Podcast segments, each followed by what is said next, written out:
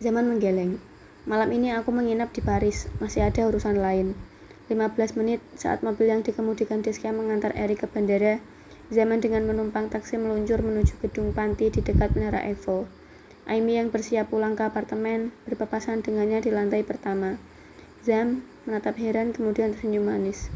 Selamat malam Aimi, kenapa kamu ada di sini? Ini sudah lewat jam berkunjung. Penghuni panti sudah istirahat. Zaman menggeleng. Bilang ke pengurus yayasan, gedung ini jangan dijual ke siapa pun. Sri Ningsih meninggalkan wasiat yang bisa menyelamatkan gedung panti. Kamu datang hanya untuk bilang itu, kenapa tidak telepon saja? Zaman melandudah menggeleng lagi. Tidak, aku juga datang karena ada urusan denganmu. Aimi menatapnya, bola matanya yang biru membesar.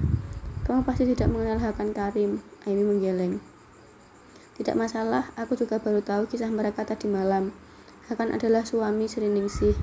Mereka menikah di London dan hidup bahagia hingga maut memisahkan. Hakan pernah melakukan kegilaan selama setahun demi cintanya pada Sri Ningsih. Kegilaan yang bahkan membuat teman-teman kantornya menciptakan lagu.